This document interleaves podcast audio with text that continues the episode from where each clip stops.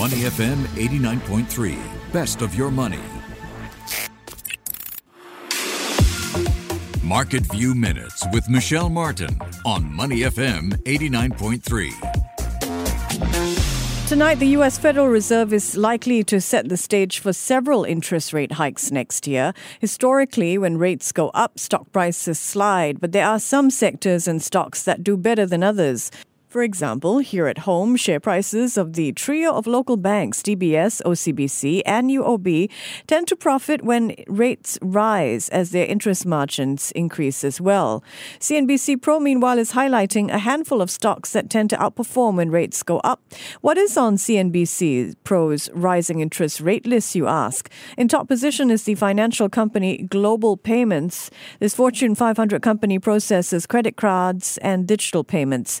Wall analysts are forecasting a 50% jump in global payment share price in the year ahead.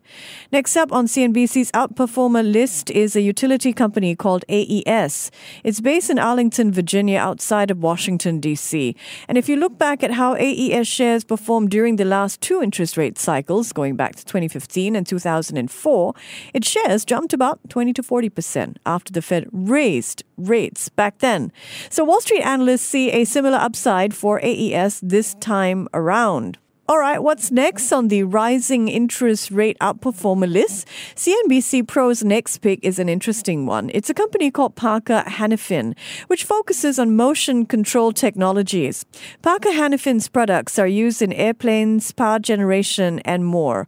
Parker Hannifin shares are down about 6% over the past month, but most analysts are overweight on the stock and are forecasting a 20% upside for the counter. What are the trends here?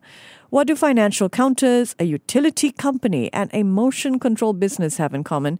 Well, if you look back at the last two interest rate hike cycles, their shares all tend to outperform the market when central banks raise rates. So, if you think this history is a good indication of the future, consider taking a closer look at the shares of Global Payments, AES, and Parker Hannifin.